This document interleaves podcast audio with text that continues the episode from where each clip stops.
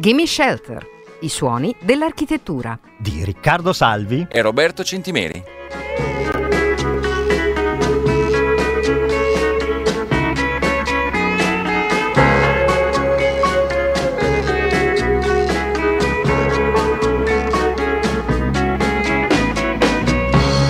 Puntata natalizia, questa per Gimme Shelter, i suoni dell'architettura e non si cambiano le buone abitudini, anche per questo periodo quasi festivo siamo come al solito in onda il mercoledì dalle 22 alle 22.30 qui su Radio Popolare. Io sono Roberto Centimeri. Io sono Riccardo Salvi.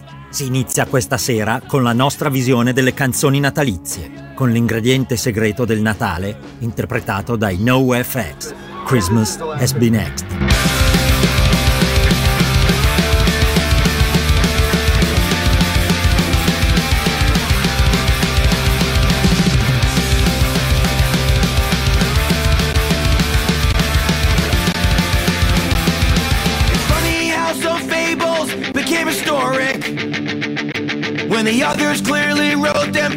Metaphoric.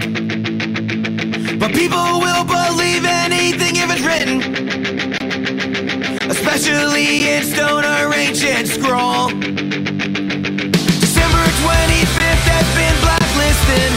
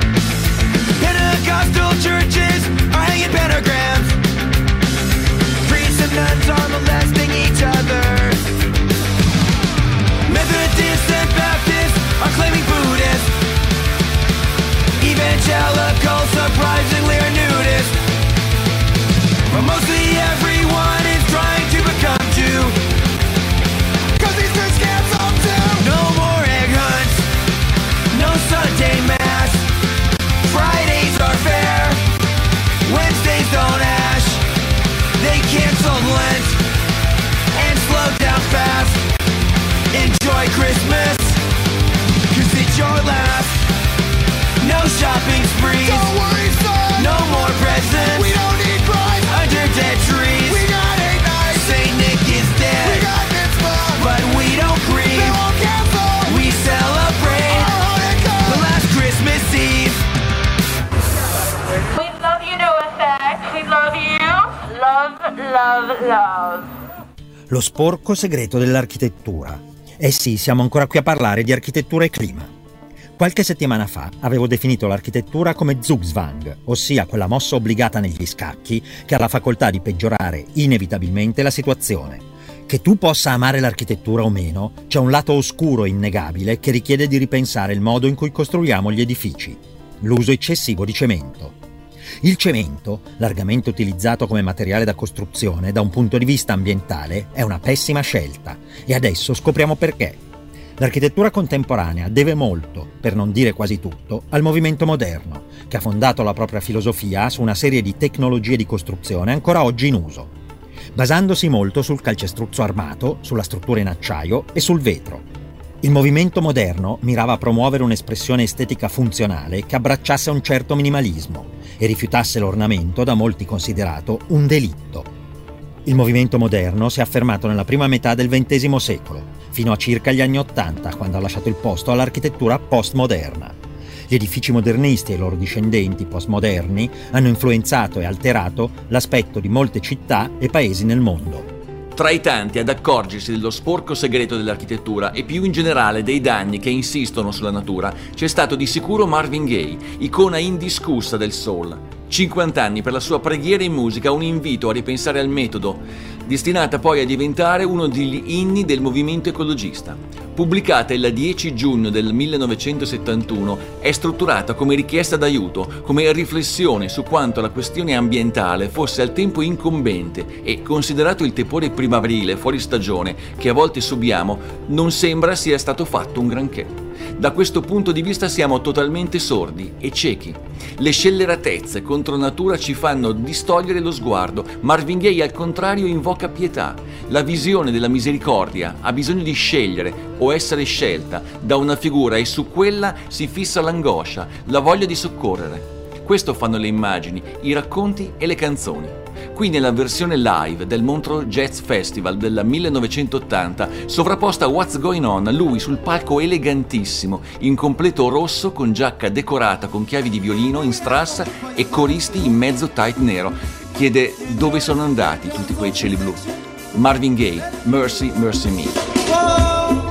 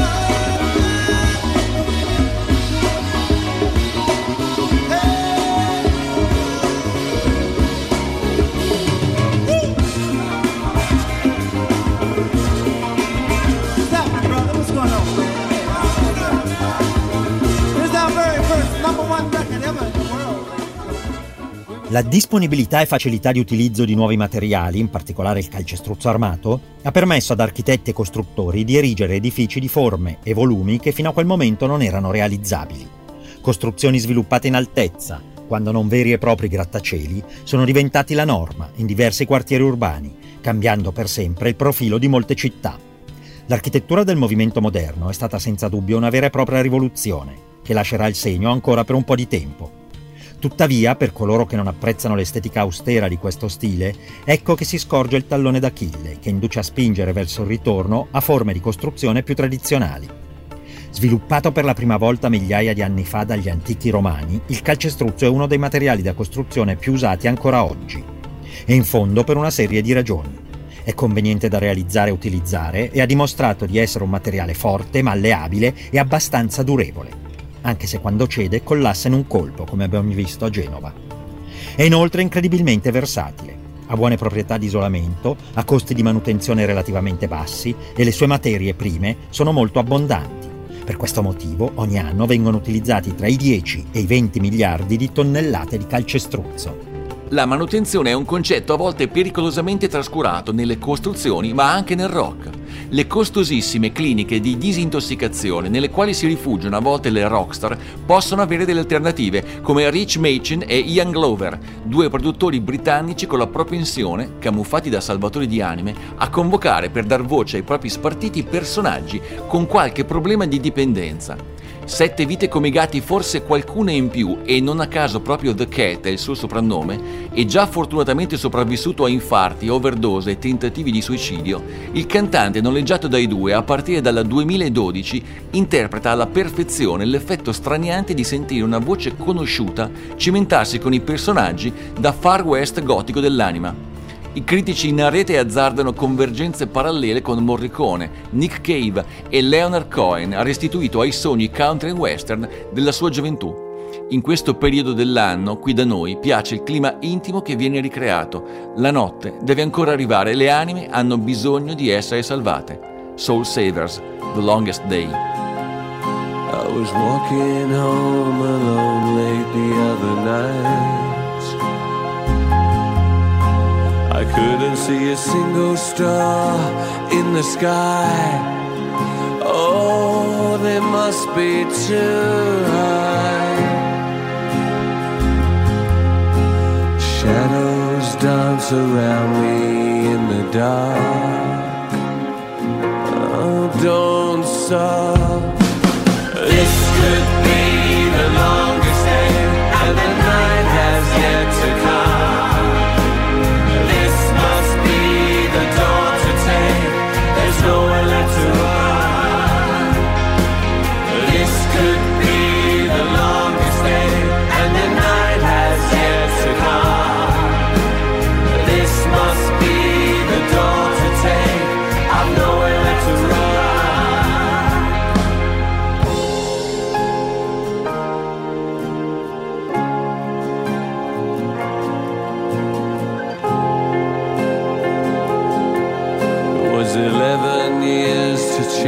What had been lost.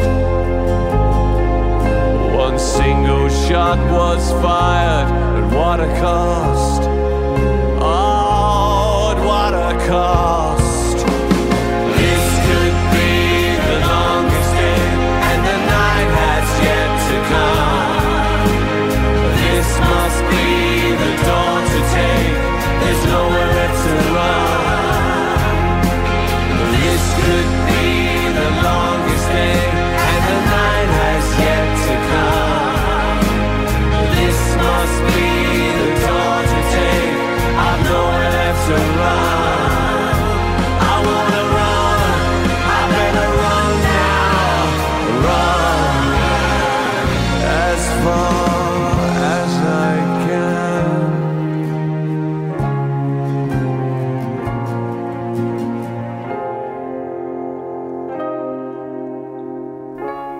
E il problema è solo destinato a peggiorare.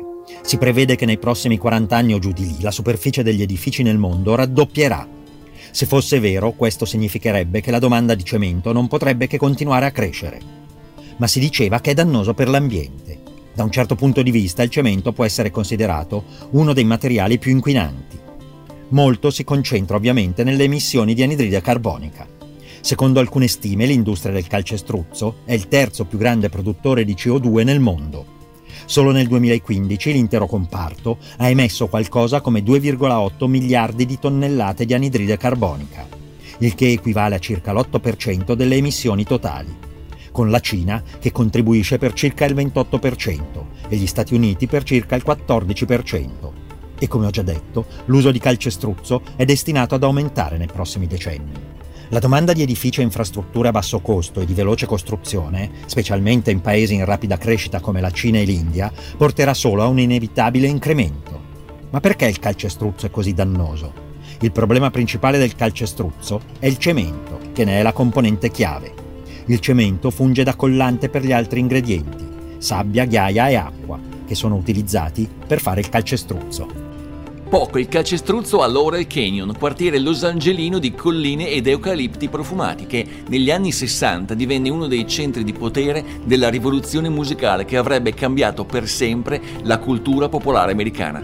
Un insieme di bungalows piuttosto modesti, una lunga strada, arrampicata sulla collina, il boulevard e qualche costruzione sbiadita dove avevano trovato rifugio le stelle del cinema muto di Hollywood. Ma tra il 1965 e il 1977, ancora in quell'anno, una nutrita pattuglia di musicisti si insedia nella zona, attivando una frizzante e sintetica atmosfera creativa con artisti vari che poi attirerà tutto l'arco costituzionale del rock dell'epoca.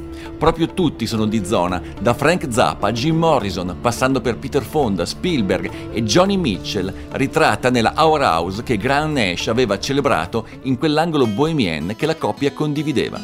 Per il rock, Laurel Canyon era il luogo leggendario dove gli ideali di pace e amore della rivoluzione hippie si realizzavano, tanto da trovare il modo di parlare con gli angeli. The Black Crows, She Talked to Angels. Never mentions the word addiction in certain company. Yes, she'll tell you she's an orphan after you meet her family.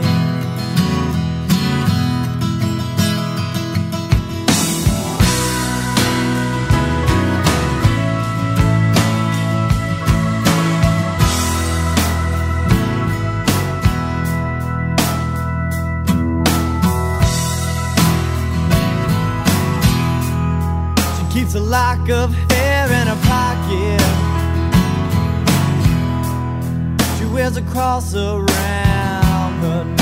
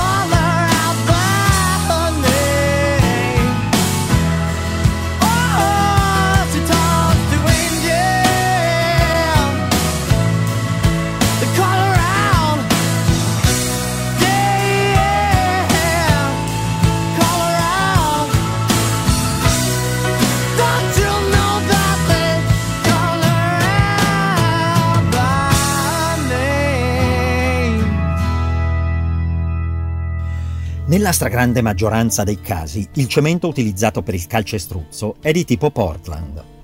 Inventato per la prima volta all'inizio del 1800 da un ingegnere britannico, oggi è usato in circa il 98% del calcestruzzo realizzato in tutto il mondo. La produzione di questo materiale crea un sottoprodotto chiamato clinker, che costituisce uno dei suoi principali componenti. Una volta cotto, in forni rotanti che riscaldano l'argilla e il calcare a circa 1400 gradi, il clinker viene macinato e agisce come legante. Questo processo richiede grandi quantità di energia, che di conseguenza rilasciano grandi quantità di CO2. Ma l'anidride carbonica è solo una parte della storia. La produzione di cemento comporta anche l'emissione in atmosfera di metalli pesanti. Inoltre, per riscaldare i forni si utilizzano grandi quantità di combustibili fossili e si consuma una grande quantità di acqua, assorbendo quasi un decimo dell'uso industriale di acqua nel mondo. Per non parlare della polvere dei ceppi e delle betoniere, che trasportata dal vento contribuisce ad aumentare la quantità di particolato grossolano che peggiora l'inquinamento dell'aria. Infine, la sabbia e la ghiaia usate nella miscela possono essere catastrofiche per l'ambiente. Molte spiagge e corsi di fiumi infatti sono stati distrutti dall'attività di estrazione. Sembra quasi che non si voglia né guardare né sentire per non essere coinvolti, perché nel concreto non sappiamo cosa fare. Esattamente il contrario di quello che si dovrebbe fare invece, lasciarci coinvolgere, essere partecipi. Se n'era accorto anche Cannonball Adderley, un sassofonista jazz americano di stazza rassicurante che aveva avuto un prezioso consiglio, quelli del genere che solo gli amici veri, quelli di una vita ti sanno dare, e lo ripeteva spesso all'inizio dei suoi concerti, diceva, sai, a volte non siamo preparati alle avversità. Quando succede a volte veniamo colti alla sprovvista, non sappiamo esattamente come gestirle quando si presentano, a volte non sappiamo cosa fare quando l'avversità prende il sopravvento. E io ho un consiglio per tutti noi. L'ho avuto dal mio pianista Joe Zawinul che ha scritto questo brano ed è quello che si dovrebbe dire quando si ha questo tipo di problema. Si chiama misericordia, misericordia, misericordia. You know, sometimes we're not prepared for adversity. When it happens, sometimes we're caught short. We don't know exactly how to handle it when it comes up. Sometimes we don't know just what to do when adversity takes over. and uh, I have advice for all of us. I got it from our pianist, Joe Zavinu, who wrote this tune. And it sounds like what you're supposed to say when you have that kind of problem. It's called mercy, mercy, mercy.